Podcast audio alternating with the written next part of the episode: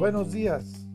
Hoy es miércoles 26 de enero y estos son los encabezados de los principales diarios en México.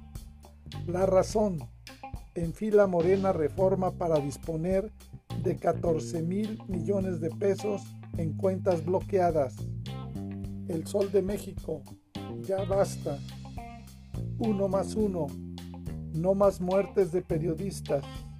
El Universal. CONACYT suspenderá becas por participar en protestas. Reforma. Desconoce Auditoría Superior de la Federación costo de cancelar Texcoco. La jornada. Peña compró gas para 17 termoeléctricas que nunca existieron. Milenio.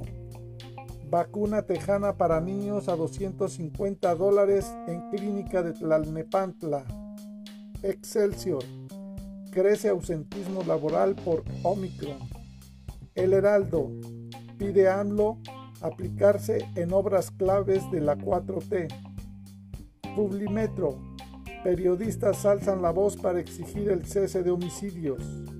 El financiero. Reporta Fondo Monetario Internacional previsión de crecimiento. El economista Fondo Monetario Internacional reduce a 2.8% pronósticos de PIB para México en el 2024. Para estas y otras noticias te invitamos a consultarnos en www.bitácorapolítica.com.mx. Hasta la próxima.